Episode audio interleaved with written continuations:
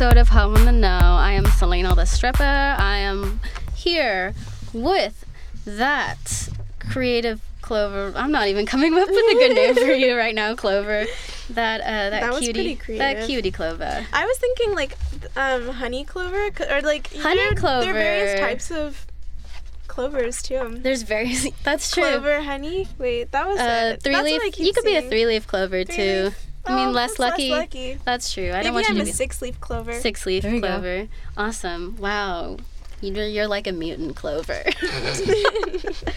um, okay, so again, we are joined by um, some real role models for you guys Antonia Crane and AM, who are here to continue talking about their work at Soldiers of Pole and the labor rights movement for strippers.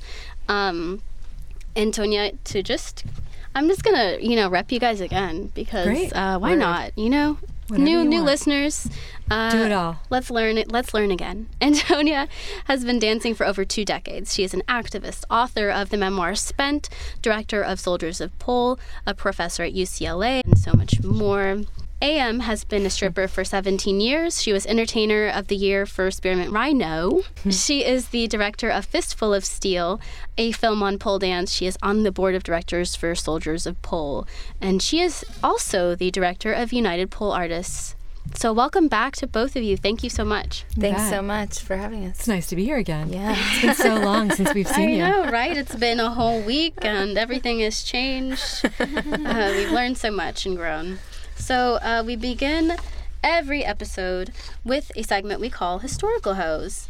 And um, after Historical Hose, we are going to get into a commercial. So, uh, get ready, you guys.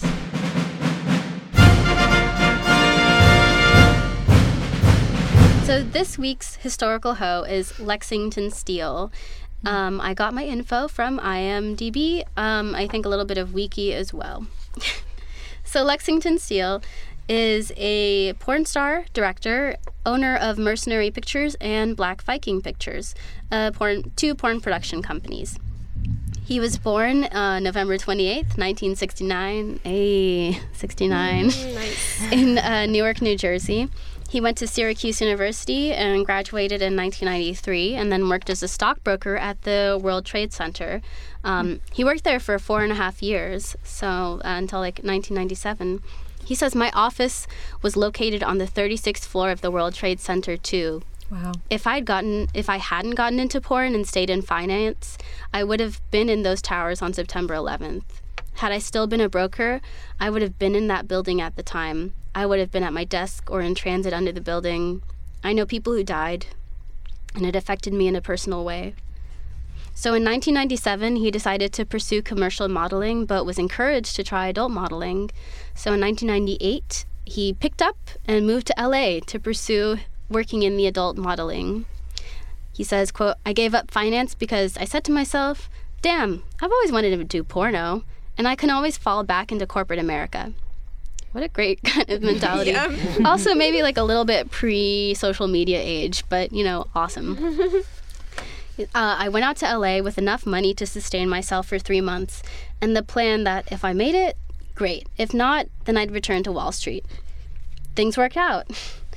Steele uh, had already chosen the pseudonym Steele from the start of his foray into sex work, but then later he says, quote, I got off the subway at Madison Avenue on the corner of Madison and Lexington Avenues, um, and he was struck by the sound of Lexington as a first name.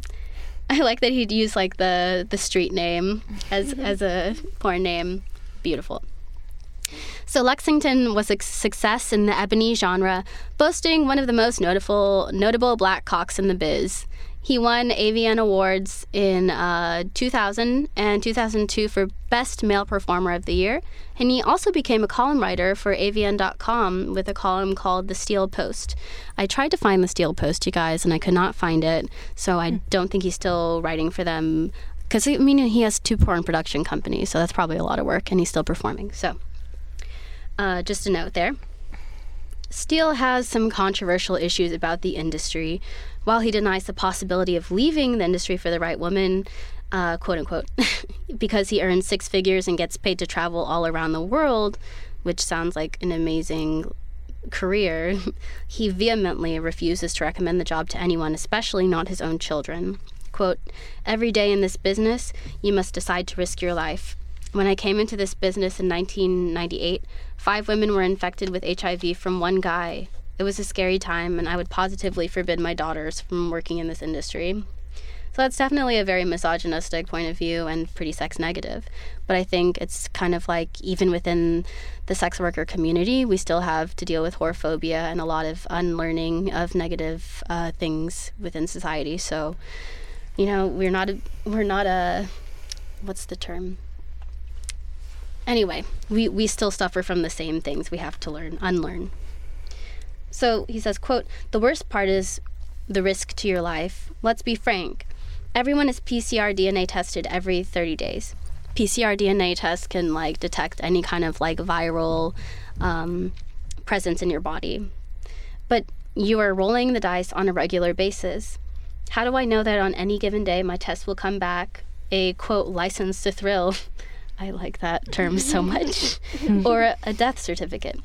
And I- Wait, so that's different from um, an STI test or like typical STI testing? I think it's more in depth than the typical STI testing. So it could pick up like herpes even if you don't have like an yeah, outbreak. yeah, yeah. I think it can pick up her- herpes and other tests that um, most STIs uh, panels don't cover. Because I mean, what what you realize, like with STI testing, is that they only test for really the top three. Mm. Um, s- and so, like a lot of uh, the various permutations of different viruses go undetected or untested for because we're not requesting them.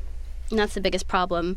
And well, that is, I mean, there's so much wrong with the way that people are in the medical profession handles STIs. Like, that you have to request like a full panel of tests, like that you have to request a blood draw and not just like urine testing and stuff like that, and that they ask you very unnecessary questions like how many partners have you had, things like that. Like it only takes one person to infect you. You can be infected by your husband, you can be infected by your wife. It doesn't have to be, you know, just because you are with multiple people. One of my friends just um, was just had a herpes outbreak, first ever, um, and she hadn't had sex in like three years, um, and has only had three partners in that time. Wow. Yeah. So, I mean, it truly is not about quantity, and yet that continues to be a question. And it's also like, why is that a question? Just test me, you know?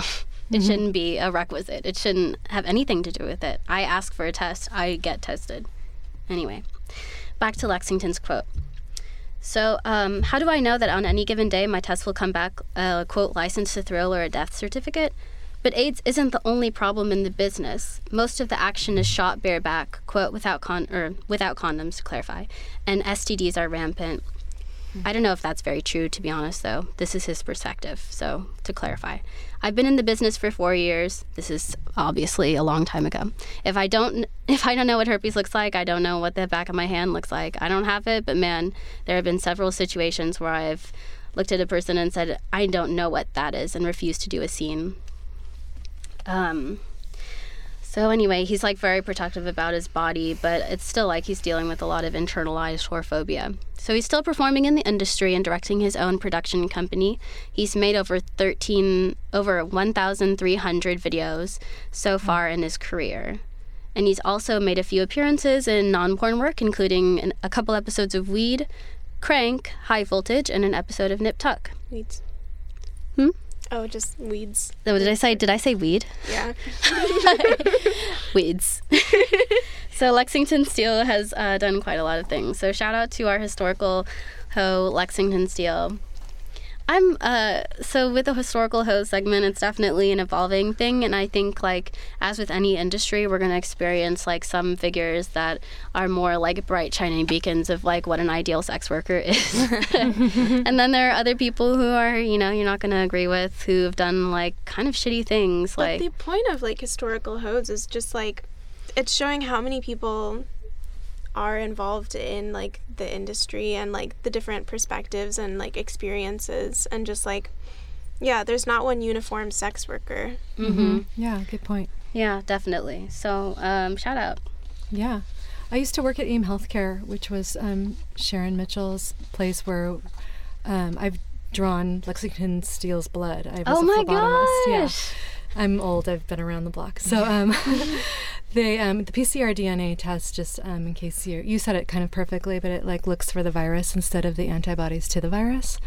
And Sharon Mitchell, who's like a famous porn performer from back in the day, um, it was her place, and so she opened a place for her her community basically, and so it was all sex workers, and um, so I met a lot of um, entertainment adult entertainment people and he would come in and get tested and stuff. Um, and they could they had to be negative to work. Yeah. so and it was chlamydia gonorrhea and syphilis. Um, and there has actually been a lot of breakouts in syphilis san francisco and here. Um, we do have like streaks of moments where things are spread. Um, and there's a lot of like whorephobia from the um, OSHA and you know basically the county and whatever how they test people. But um, I think the county always like had a boner to take down Sharon Mitchell for some reason. I think they thought that she was enabling something or Oh, other. of course. They always say that whenever you're providing health things. Exactly. How dare workers. you? How Yeah. dare you support How dare them? you support sex workers? How dare you provide support yeah. How them? you? How dare you help them to be healthy? Yeah. And so um, I had a little bit to add about Lexington Steele. I remember him being a pretty nice guy. Um, Oh, that's cool. yeah. Um, But yeah, so the county took it over.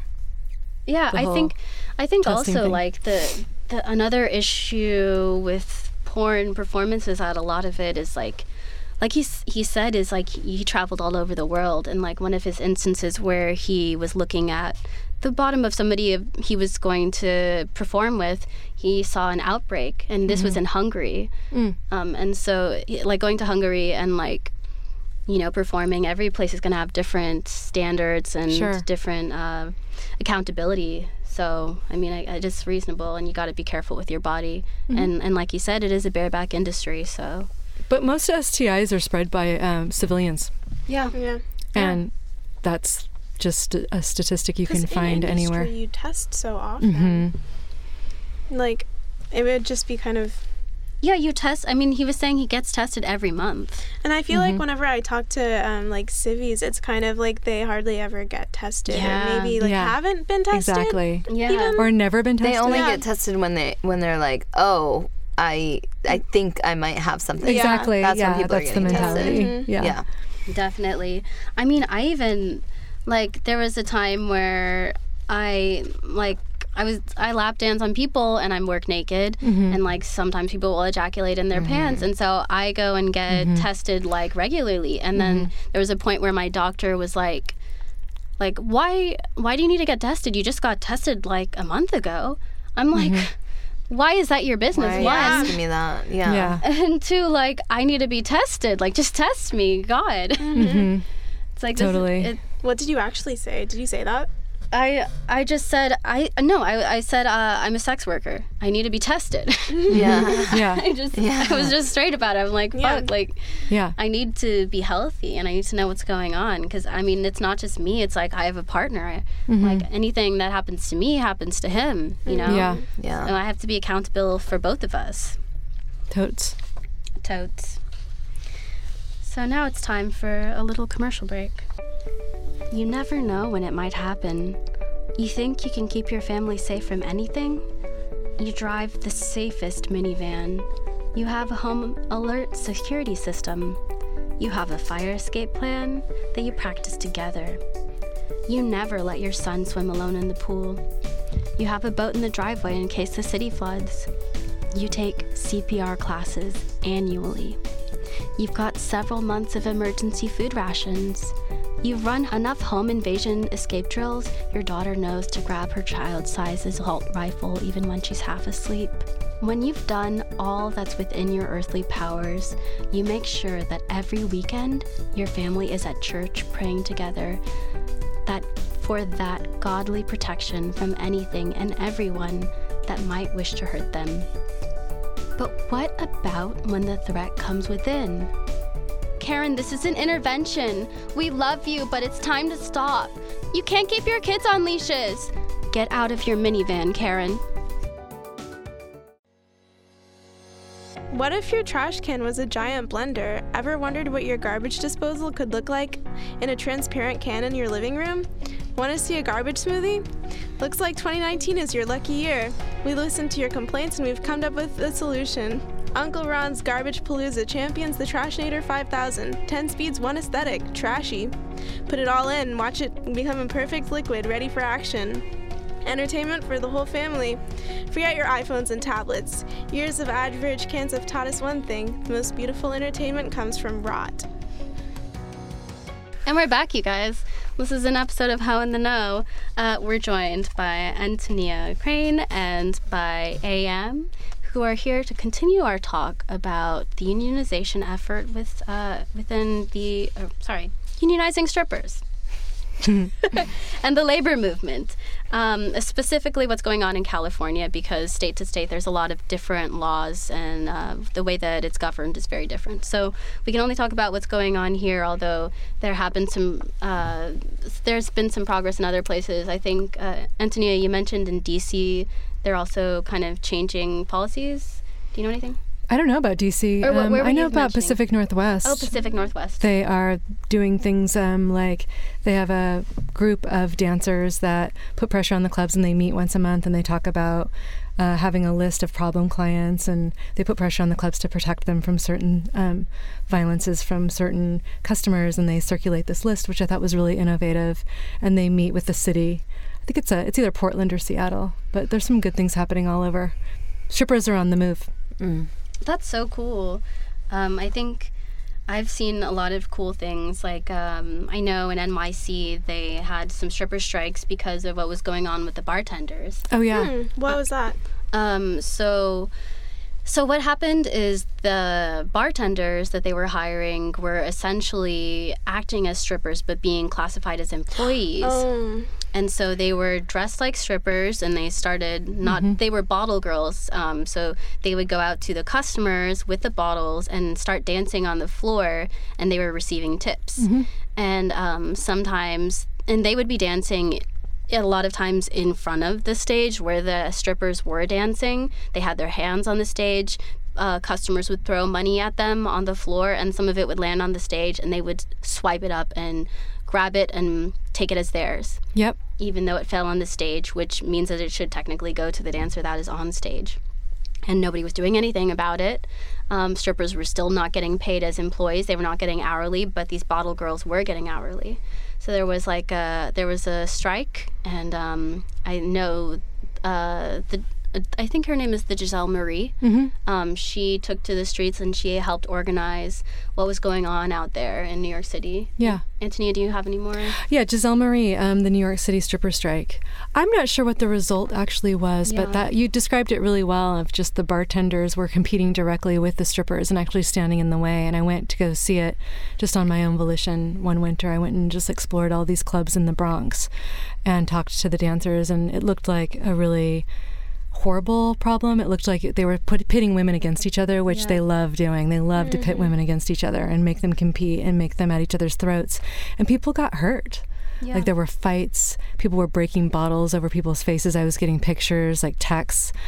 And um, I'm not sure actually what the result was, but um, there was a New York City stripper strike. It's still very public and it's still going on. And I don't know right now uh, what the actual result was in New York. Yeah, I don't know the progress of that. Um, Antonia, I know that you were also part of organizing a strike with uh, Crazy Girls. Can you talk about that? That was Soldiers of Pole. That was one of our actions. Um, AM was there. It was right after your Sorry, surgery. AM, you too. I'm sorry. Yeah. No, no, it's it's No, we were both there. It's, okay, fine. yeah. Yeah. And um, we decided to um, have a strike in front of a club, Crazy Girls, in the middle of Hollywood because they were the bullying the girls, extracting wages from the girls, stealing their tips directly from stage, and it was just deplorable They're and one of the getting biggest worse. offenders in the city. They're huge, are. right? Do you know more about it? Um, I know that uh, they have stage sweepers. I've heard this that they have stage sweepers. People t- clean the money Yeah, off the stage yeah. for them and then count it in the back and then give them their cut. wow. Oh my God. Yeah. Yeah. What? Um, I know that they're a cash only business. So if even buying bottles of alcohol, um, everything is paid for by cash. Um, the so they don't have to keep books. Right, Yeah. right. Um, I know that they're uh, smoking weed indoors. I've seen people rolling joints and smoking weed indoors, which hey, I'm all for, right? Yeah. But uh, that's hella illegal. You Yeah. cannot, you know, and that's just one example. And And then it's um, like a health hazard for the workers too. I mean, not I love smoking Yeah. weed. I smoke weed every fucking day, but it's just like you know you don't want to be working in a smoke-filled room. And what's good for me is not good for everybody. Right. It's also supposed to be a bikini club, but the girls were dancing on the floor topless, um, and they were wearing g strings so you can see um, everything else. And which, again, there's nothing wrong with that, but that's not what their license is for. Yeah. So they're doing. Not only are they treating the the dancers in a really terrible manner, they're breaking every other law that they can possibly break. Furthermore, they have dancer meetings where they're um, instructing the dancers to post on their social media a certain amount of times a week. So they're forcing the workers to advertise for them. Um, you have to And not compensating them. and Yep. not compensate. They're also tricking dancers into coming there to work. So one of the things they do is they advertise an amateur night that's not really an amateur night. When you get there and you ask when's the amateur contest starting, they say, "Oh, it's actually an audition." And the audition process is as follows. You work the floor for 2 to 3 hours and then you go on stage once and then they decide whether or not you're a stage girl or a floor girl. And so when you're working the floor for 2 to 3 hours, they don't know whether or not they're going to hire you. So they might tell you no, you can't work here. So basically you're working for 2 to 3 hours at a club that you're not guaranteed to have a job at oh the next day. Working for free. And they're Yeah. just You're using it as free. promo material. Exactly. And they also check your Instagram handle as a part of doing the amateur contest to see how much your your follower count is. clout. Oh Because my that's a part of whether or not they're going to hire you is how much a follower account you have because they need to know if you're a good advertiser for their business or not. It's so So not only Yeah. are they charging you to work there and Mm-hmm. you're working for free for the first several hours, but they are using you to advertise their own business and Mm-hmm. charging you to work there and extracting your tips and stealing them. And I've heard that the dancers have to stay till like four in the morning. I'm sure. And I heard that they have to For that sell like four hundred dollars in bottles a week or something like that. Mm, It's a big bottle sell club for sure. And there's massive amounts of high rollers coming in there so that everyone Yeah. that's pulling up are driving very expensive, fancy cars. And when I went inside as a patron um, to do my own research about a year ago, um, every single customer has stacks of ones at their table. Like there's a lot of money floating around that club. The dancers there, I hope, are making a lot of money. Yeah. Um, but I, we just don't know what percentage is being taken from them. I also saw from on the dancer locker room LA that one girl, like a, a- actually several girls from Crazy Girls, got robbed exiting the club. From- one girl lost like twenty six hundred dollars. By a random person. Random person. Because probably they know how much money is being thrown around. They know in how that much club. money is being thrown around, and probably there's just not adequate security to protect I the girls it. getting to Yeah, I their know. cars. They're just extracting tips from the girls. They're Yeah, not protecting I know. I mean, them if you in can any way. Right. I mean, if you're like, you know, stealing so much money, you should at least be able to afford a security force. Right. That It's takes never to do with helping the girls. No, it's, it's always right. to do with ripping off the workforce. and always to protect the money. Yeah. Yep. The money is what they're securing, not not the people who create the money. Right. So we chose that club because of location, essentially, and because of their horrible reputation and how they treat the workers. Wow. And their visibility. The visibility was great. It was a great place. It's just at the a great, busy, working, a lot of people driving by. intersection. Yeah. People were driving by. It was a great strike. News. It was Lots of news people came. It was great. A lot of media coverage. Yeah. But about like the bartenders Yes. getting like tips and dancing on stage, I feel like that happens a lot out here too. Really? Where? I haven't seen a lot of that. At the last club I worked at, um, the bartenders would get like two songs on the stage every so to often. clean the stage or to dance? to dance. They I do, have not. That's new. I, at least Yeah. I've never seen or heard of that. I don't know if they were volunteering or what, but they would do that and then It's not their job. yeah. Their Yeah. job And then also drinks. like uh, what about like yeah. I agree they with really turn like the cleaning of the stage also into like a sort of thing Yeah, that's as a big something deja vu thing. Yeah, That's- What do you mean the cleaning yeah, of the so the the waitresses and the bartenders they go and they do a stage clean set and they go and clean the stage. So they should be up there cleaning the stage, getting off the stage. That's what they used to do when I worked Mm-hmm. at the Rhino. There was none of this like let's be cute about it. They went up there, they got on their hands and knees and they cleaned the stage for us. And that's uh, you know why I was happy to tip those people. Yeah. Thank you for for doing a service for me that I'm not going to do myself. Yeah. Um, so I was more than happy to tip them for that work to keep my stage clean and safe for me. Yeah. Um, but the, the dancing, like that would be like me That's being like, competitive. pushing them out of the way and be like, let me just hop back here and pour you some Sprite. Yeah, You know? exactly. Yeah, exactly. That's not, we weren't doing that. Why would they do our job? Yeah. Yeah, so they have uh, at the Deja Vu franchises, they make the waitresses dress up like sexy French maids and clean the stages, but that's quote unquote clean. It's not especially clean by the time we're done with it. It's more like slowly pretending to clean, but mostly just stripping. Um, and it's like a group of like four of them or something doing it.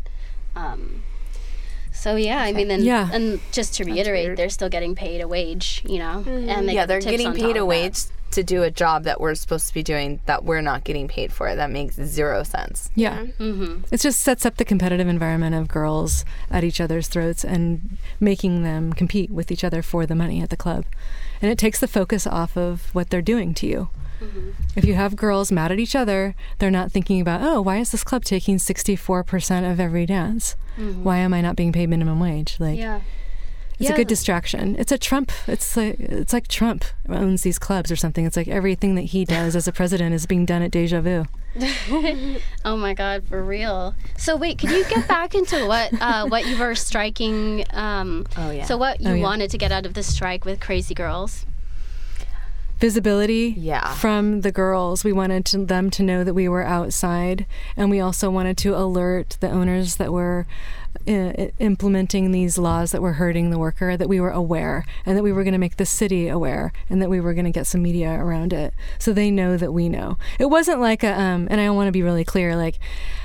I am an activist for a long time, and like it wasn't like, oh, okay, well, we sure showed them. Okay, bye. Like that's not how this works. Yeah, yeah. This is going to be like ongoing and slow moving, and we have to keep showing up.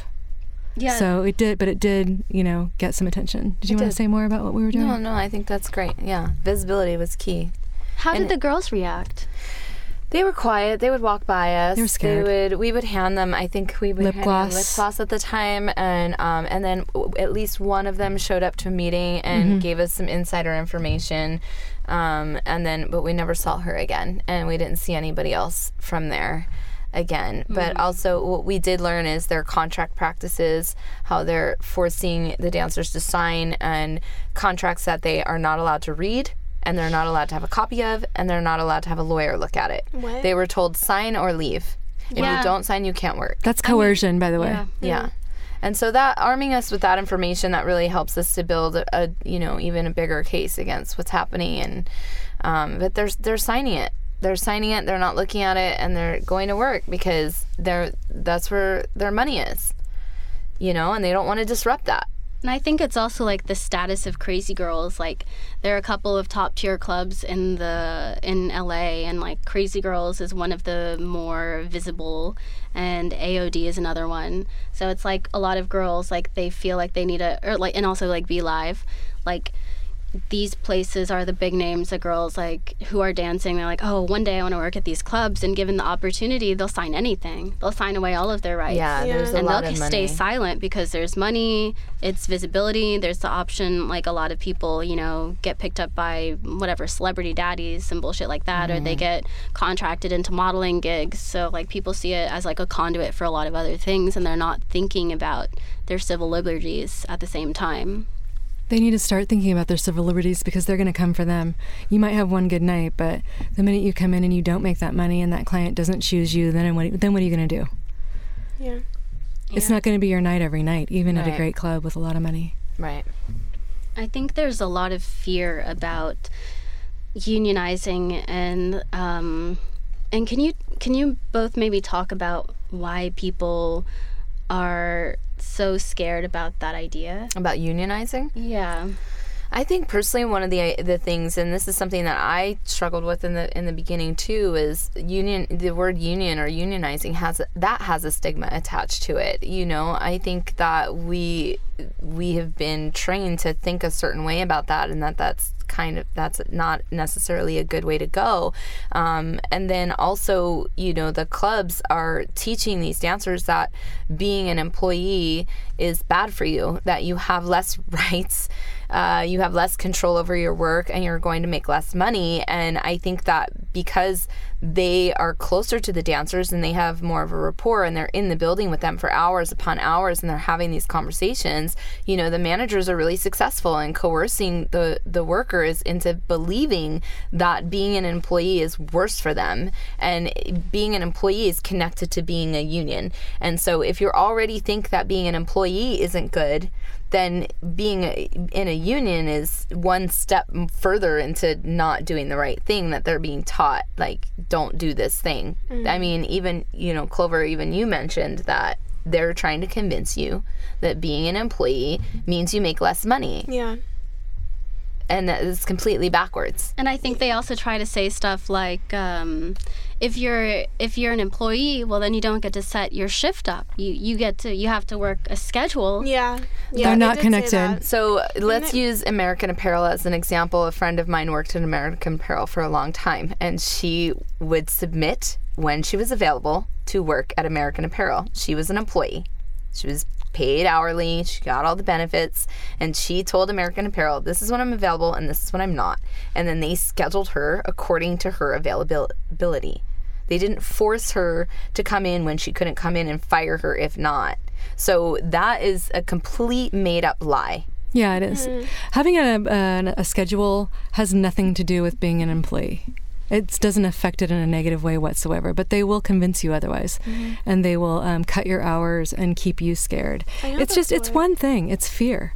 That's why people won't do it. It's fear and laziness. Like, it's that simple. Like, that's the reason. And did you think that, like, if you think about the civil rights movement and Black Lives Matter, like, was Rosa Parks scared?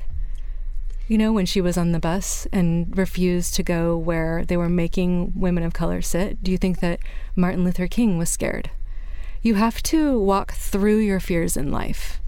You cannot remain scared. It's never going to not be scary to take your power and walk the fuck out. But we have to do it, or it's just going to get worse and worse. The word fear is actually, if you break it down into an acronym, it really helps you get over fear. And the word fear stands for false evidence appearing to be real. Yep. And everything that they're telling you is false and they're trying to scare you with it. And mm-hmm. it's not real. It's not. What about? I think the other thing with scheduling, just to kind of get back to that, is like um, it's not that there's a schedule because like schedules already kind of exist, but it's like the flexibility of it.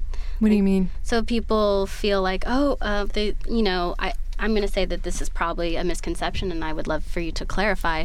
But people are afraid, oh, like a schedule means I sign up for Monday at six o'clock. I have to be there at six o'clock. I can't call in the day before and say, oh, I won't be there at six o'clock. When that's kind of the flexibility that you have now, which is to say, you know, I'm sorry. I from what I understand with being an independent contractor is that if you miss a shift, you pay for it. Yeah, mm-hmm. and if you come in late, you're fined Right for now. it. yeah, that's, Yeah. that's You're How is it fined to be late. That's not different. Yeah. Honestly, I've been wondering like what the difference is because I mean, I do have to sign up for a schedule and it's like I do get like in trouble if I don't like call like at least a day in advance to say that I won't be coming like for Yeah. like sickness Yeah, or that- They charge you in that's- advance. They charge you. Not being an independent contractor. That's, That's being an treating employee. you illegally as an employee. Yeah. First of all, they're treating you as an employee, which is illegal, because they're tr- they're um, technically you're an independent contractor, and furthermore, even if you were an employee, treating you like that is illegal. So they're double illegal acting when they're doing things like that. Yeah. Could you both kind of define independent contractor versus employee, just for people who don't understand? Um, sure. This is the easy thing. Um, oh my God. So you are now an employee, period. If you are a dancer, that's kind of what you need to know. And you should think about what your rights are. But you have been treated as an independent contractor this whole time, and it's never been right. You've always been misclassified. That's why all of these class action lawsuits have been happening that you hear about, and they always punish the dancer. So this is no different. So now we're employees. End of discussion. It's not up for negotiation, period. The Supreme Court says you're an employee, AB5 says you're an employee, done. Trump can't say, no, strippers are now independent contractors. You're employees, period. That means that there are certain sacred things that you have available to you. You have the right to minim, uh, minimum wage. You have the right to health care if you work certain hours. You have right to workers' comp. You have a right to breaks. You have a right to call in sick. You have a right for maternity leave. And but these things they're trying to take it away from you. Independent contractors have no rights. You can't talk on the job. You can't talk about the job. You can't talk about money. And if your strip club lights on fire, and your employee, your employer doesn't have to do anything or say anything to you at all, they have no like legal involvement or responsibility for you. But as an employee, and like um, uh, Emily Warren, no, who's our presidential? I'm losing my Warren? low blood Warren. sugar. Elizabeth, Elizabeth Warren, Warren. said. Um, Workplaces that don't have protections for employees are theft. And we've been operating under this Ponzi scheme of theft in strip clubs for like, for myself, 26 years. And it's got to end. And now, as employees, we have a chance to stop it. Mm-hmm. And the way we stop it has nothing to do with, I don't want to be work on Wednesdays. It's like, that has nothing to do with it. These are things you can negotiate in your contract. You get to decide. I mean, a better question is like, what's your dream schedule? Yeah, like, what do you want your workforce to look like? Mm-hmm. We want to make that happen for you. Not like, well, I want to choose my hours. Yeah, no shit. Like, what do you want your, what in a dream world, what do you want your strip club to look like? Let's start there Mm-hmm. and let's write the shit down, make a contract, and let's fight for that. Yeah. Because what's going on right now is theft, exploitation, assault, coercion, racketeering. Am I missing something? Sex trafficking. Yeah. Um, I just feel like it's all bad. yeah. Yeah, So how, what do you theft and want? tax evasion. Tax yeah. evasion. Oh, tax evasion, making us pay our own taxes. Yeah. That's Wage theft forcible is what that taxing. is. Like, yeah. Yeah. I mean, just all of it is going on. Yeah. And like, I think that's the biggest problem is people don't think. I mean, they think, oh, this is annoying or this is wrong. They're not like, but what would my ideal workplace look like? yeah. People don't have that. Like, they're not imagining it in like a what would the best thing, what would the best case scenario look like? What do you and How can we take those steps? What is your wish list? We have the power to make those demands now. We have Mm-hmm. actually all the power and don't realize it, the majority of us. She's right. we just I just had a conversation with a friend earlier who said, "Isn't it crazy how much power they have?" I said, "No. Switch that right now. Mm-hmm. You have all the power.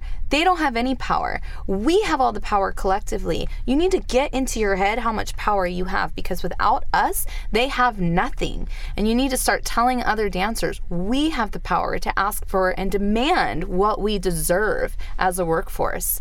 And so to sit around and thinking, well, what can we do? They have so much power. That's nothing will get done that way. We need to come together and take action and we need to unite and support each other. I th- I think also so like the way that we were uh we were considered to be independent contractors before the the contracts for that were just really crazy so like we were independent contractors who paid a fee to rent the booths to provide our services which are the dances what a fucking That's a scam. Circ- yeah Okay, first of all, let's unpack that. That's a scam. it's a scam so that's somewhere between like um, commission based kind of rent paying thing. So when you if you wait tables, do you pay money to breathe on the floor on which you, wait tables? Or do you pay money to rent the table to provide your service, which Exactly. is Or waiting to the rent the table? tray. Right. Oh, I'm sorry. Those things. are you renting? You're. I'm going to charge you for wearing those shoes to work mm-hmm. at the restaurant where you wait tables. Yeah. It makes no sense. It's 100% illegal. I'm gonna pay to hold the plates to bring to the customers. Yeah. and so they try to say, oh, but you're paying rent like a hairdresser. I cannot tell you. I've interviewed hairdressers and about independent contractor, and the way that that job works is nothing to do with us. They have access to product, people washing their towels, towels, services, sinks, curling irons. Oh, so people All are of that. doing all the things for them. Yeah, they have people doing things for them. They have people making appointments for them. They have somebody getting their lunch. I'm sorry. Have you ever, as a stripper, had somebody like buy your blow dryer, buy your hair product, do your eye makeup, buy your makeup? Buy your shoes. How about reimburse you for shoes? No. How about buy a with co- How much was your costumes? How many costumes do you have? 150. So many. How much? How much did that cost? I mean, it's Tanning. expensive money. Your independent contractor money is expensive money. Mm. What's your dream contract look like? Do you want $100 a month to go towards your costumes and shoes? I think that's super reasonable. I'm mm. probably lowballing it. yeah. Yeah. Do you want to be able to afford childcare? Yeah, childcare is huge.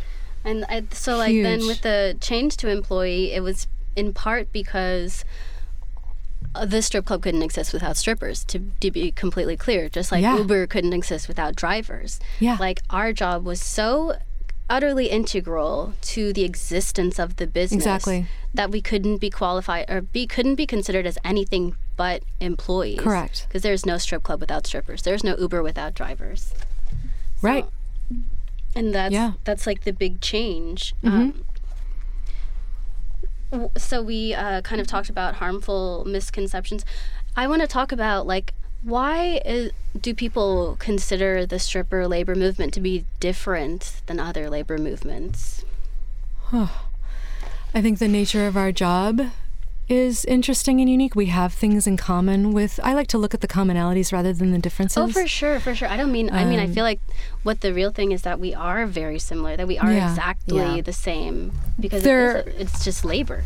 It's know? labor. I think that um, we have a ton in common with comics, stand up comics, anything that is considered like a live show.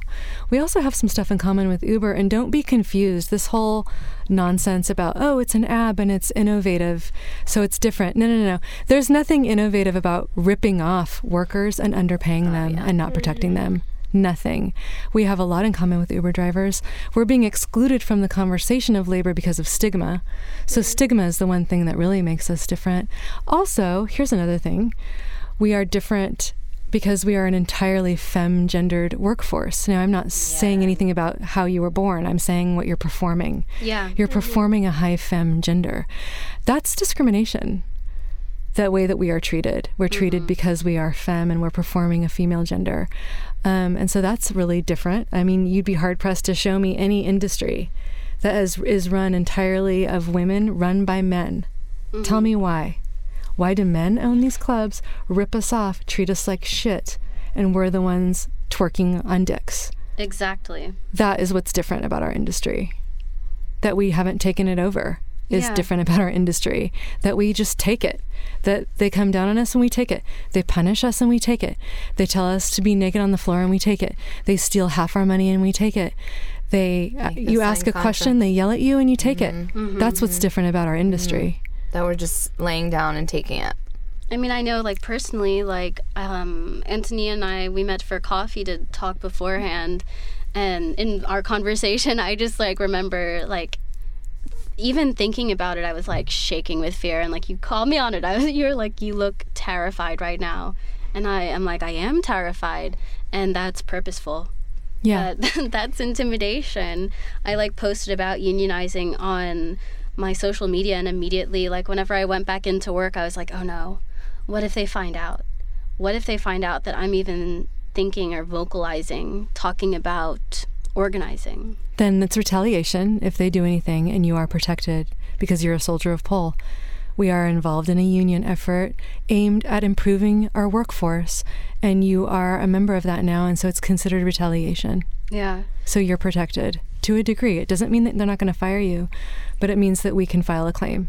Yeah. And I mean, what's the so like for people who want to participate but are also afraid of you know of losing of being fired of, of you know retaliation uh, tactics what kind of assurances can you give them if any The possibility of an amazing workforce where we have basic human rights, the possibility of a workforce where you're not stolen half or more of your money, the possibility of healthcare, the possibility of workman's comp, the possibility of retirement. What else? The possibility of, safety. From Of, oh yeah. assault. How about safety from assault? How about uh, how about a, an, a something written in the contract that is an anti-racist campaign where they are not allowed to discriminate on the basis of race, no matter the color or shade? What about a body? Um, what about a clause in there that's like, yeah, we want a variety of strippers, and if they're considered heavy, we want them there, and you cannot discriminate. You cannot discriminate. Ageism is a thing that we're going to put in our contract where like if a woman wants to dance and she's over 50 ps j-lo's 50 she just played a stripper on a bad movie. Um, but and did it really well. But um, you know we can have that in our contract um, how about the possibility of not being raped at work? How about the possibility of not being bullied at work? How about the possibility of not being drugged by clients? How about not being choked by high ballers on stage? How about not being um, having to give sexual favors to managers to keep your job. yeah Yeah, not having to like entertain your your boss's friends whenever they come into town or things like that, you know. You mean outside the club? Yeah, I, that's like something that happens too, you know. Sometimes they'll be like, "Oh, well, my Yeah. friends are in town and we'd like to have some Happens fun." a lot on the west side. Yeah. There's a lot worse things going on on the west side than there is in Hollywood and Really? the Valley. Yeah, the west side is awful for years now.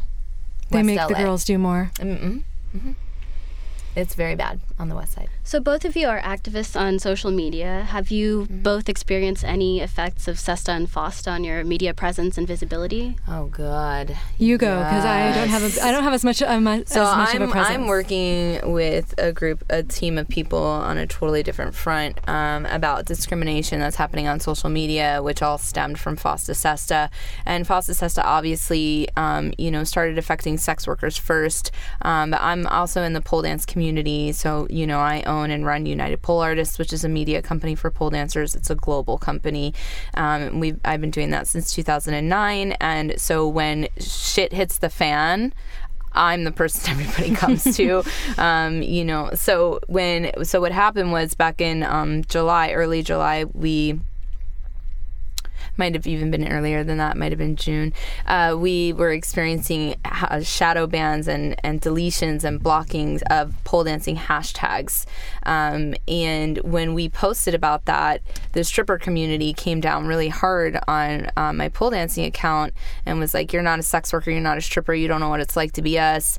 Um, and so I was like, Hold the phone, you don't know who you're talking to. Let me tell you who I am. Let me tell you how I'm supporting you. I'm supporting this fight over here and I'm supporting this fight here. And these are two different fights, but you bring up an excellent point that this is actually one fight. And so I work to bring strippers and pole dancers together because there's been a lot of division in the community over the years. And um, I'm working with a team of people that we basically like. We got um, eight over eighteen thousand signatures on a petition and get got Instagram to apologize to us publicly, which was cute, you know, but it really didn't make that much of a difference. Um, so all of these pole dancing hashtags are, have been banned because pole dancing falls under their sexually explicit guidelines that we're finding out over time. And the reason that's being lumped in with sexually explicit is because strippers are also pole dancers and strippers have a stigma. So what's Yeah, happening? Strippers are criminalized. Right, right. And so what's happening is because um, because of what's happened to sex workers and the shadow banning and the blocking. Like I'm, I'm, a, I consider myself a sex worker, especially online. I love to post myself nude online. I think it's like one of the funnest things ever.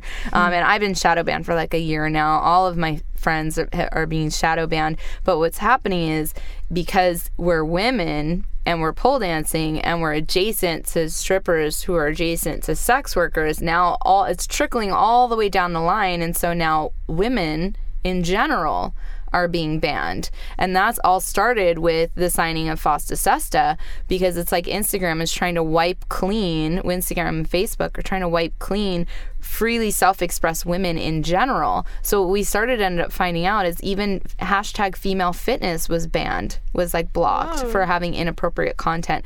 And after the signing of FOSTA and SESTA, hashtag woman and hashtag women were banned for 24 hours, just completely blocked. You couldn't see. And this is a hashtag that has millions of posts because guess what? Half of their users are women. Surprise. Yes. And so now we're seeing things like hashtag BBW being banned, which stands for Big Beautiful Women. Um, and a lot of the uh, pregnant posts are being banned and blocked in hashtags. yeah, so what no, we're no public breastfeeding posts. Which they used to allow. And so what we're seeing from the signing of FOSTA and SESTA is not only did it affect sex workers, but it's starting to affect women as a whole and it's teaching our youth that this is okay to block and silence women's bodies and it is oh and we don't want freely self-expressed women to be seen and that's what they're teaching our youth and those people will grow up and we will be old and they will be making the decisions. So, do we want them to be informed or do we want them to be even more closed minded than the types of people we're dealing with now? Mm-hmm.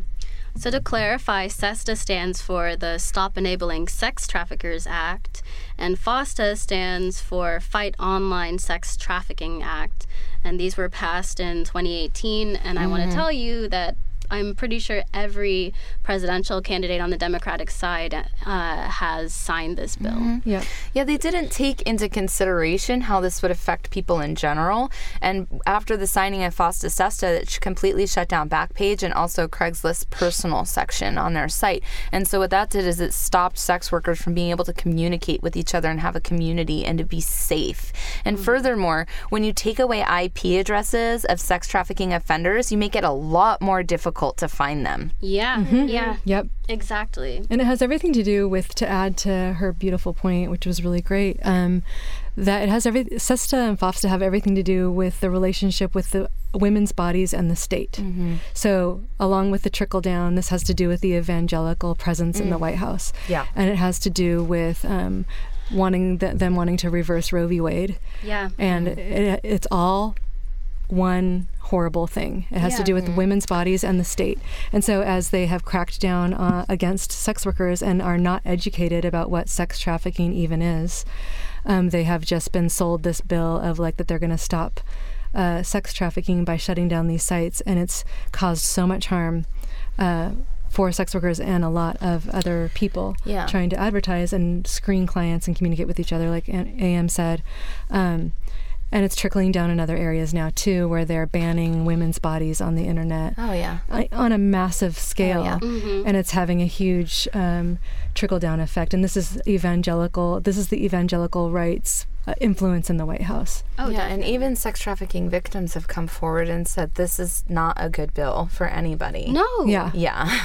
No, because you're, you're taking down all of the tracks, and it's a lot easier to track things whenever they're visible versus whenever they have to go underground and find even more covert means. You've seen the um, signs in hotels that say, if you see a woman alone, traveling alone, to contact. I mean, th- this is so incredible what's happening right now. The surveillance of women and women's bodies right now crazy. is completely mortifying. yeah, and do you think that dude, Epstein, do you think that dude was posting eye traffic humans on No, Backpage or no. Craigslist?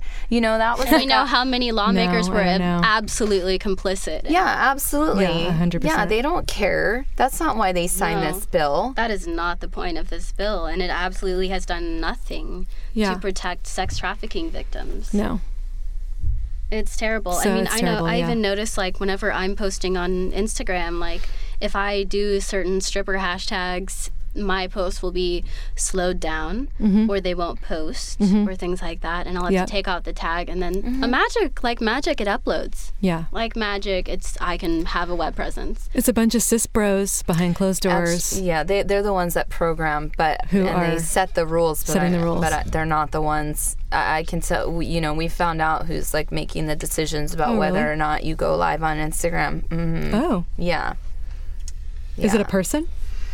It is a group of people. I mean, that's, I mean, it's crazy. I think like uh, I was Interesting. I want to know more about that later. Yeah. Yeah, I, I was listening to uh, 99% Invisible, this podcast about design. I don't know if you've heard of it. I think it's like one of the off branches of like NPR affiliates. But anyway, uh, one of the things was that uh, most design does not account for women. So things like um, car designs. So cars were not designed for women. They were designed, and all of the dummies that they use and whatnot for uh, for ma- for checking their stats and whatnot are male proportioned test dummies.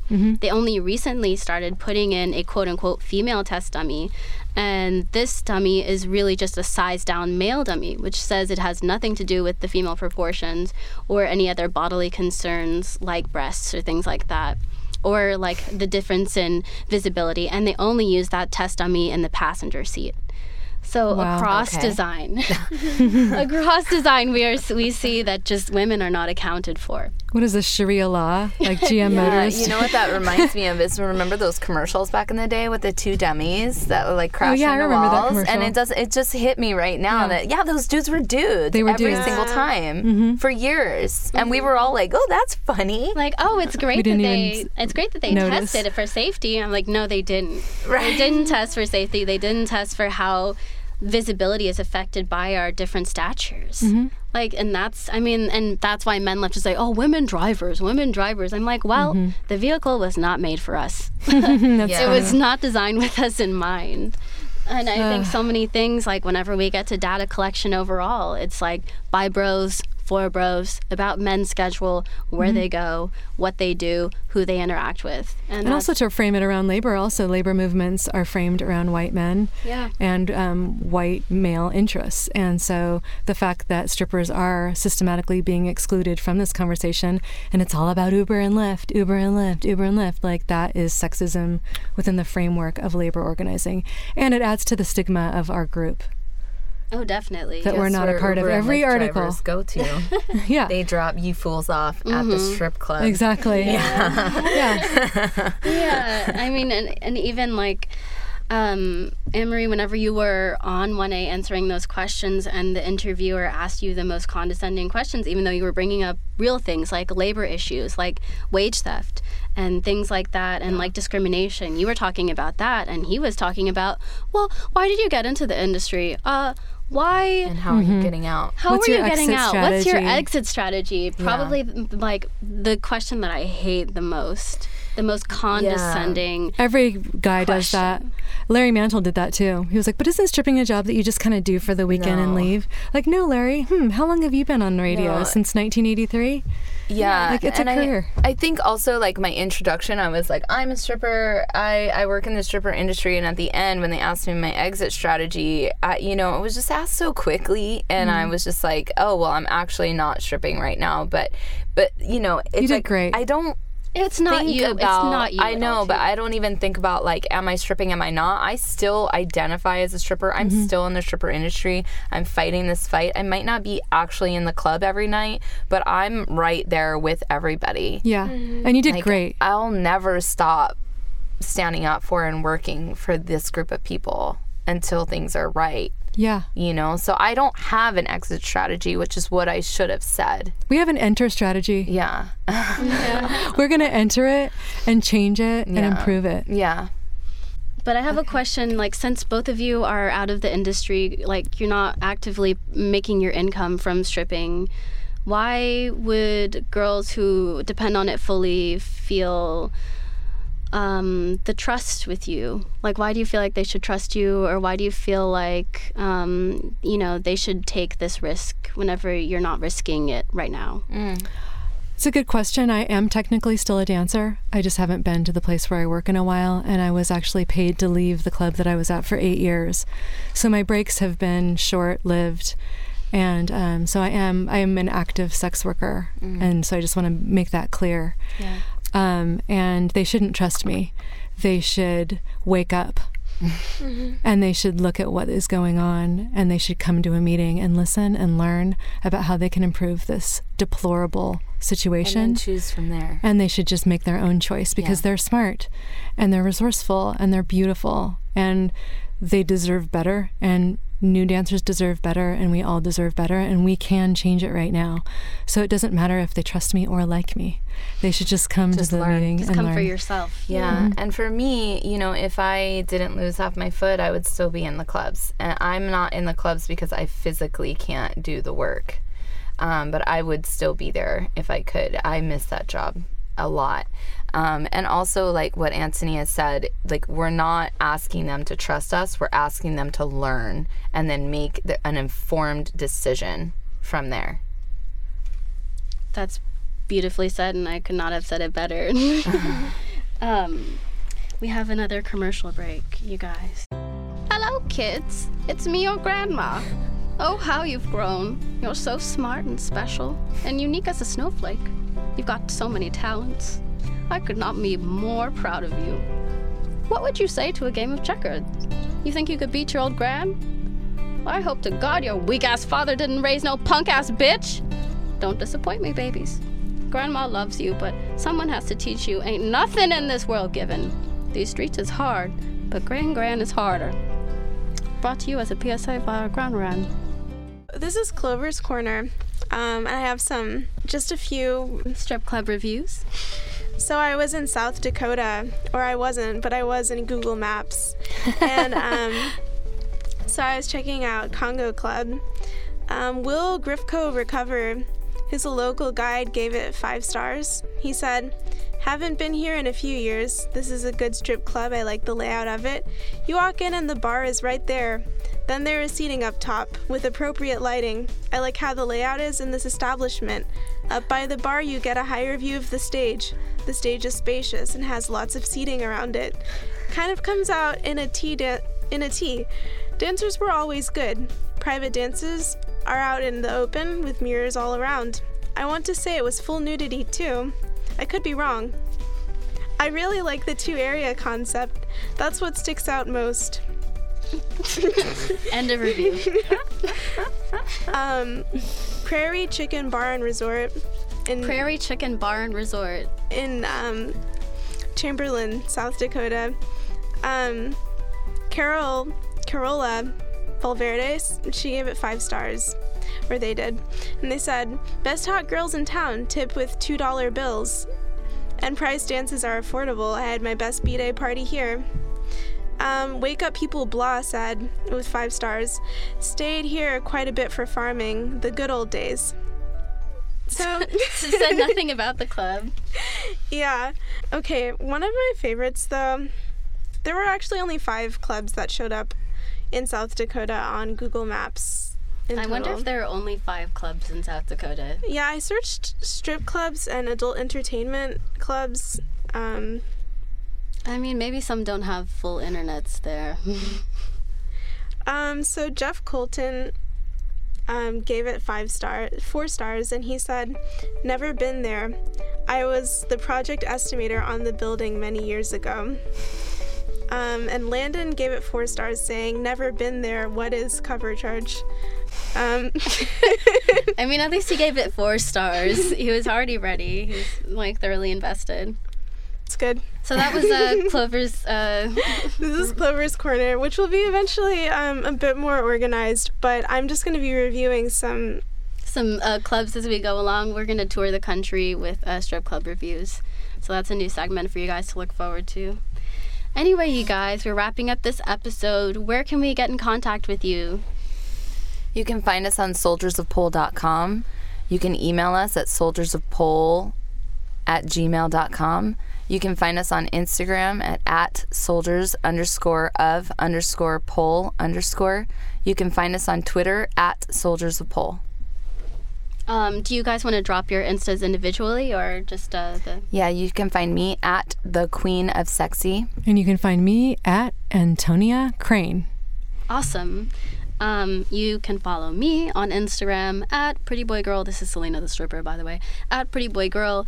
Uh, you can support our podcast and all of the work that goes into it, from writing these very in-depth outlines to renting the studio, which is expensive, and paying for somebody to edit in our wonderful sounds by donating to the Patreon at the real pretty boy girl. Uh, please anything helps. Five dollars a month even a dollar a month helps. Um, the more people the more we can make some amazing episodes. Um, you can kind of find me a little bit at um, little underscore number four, like just the number four leaf on Instagram.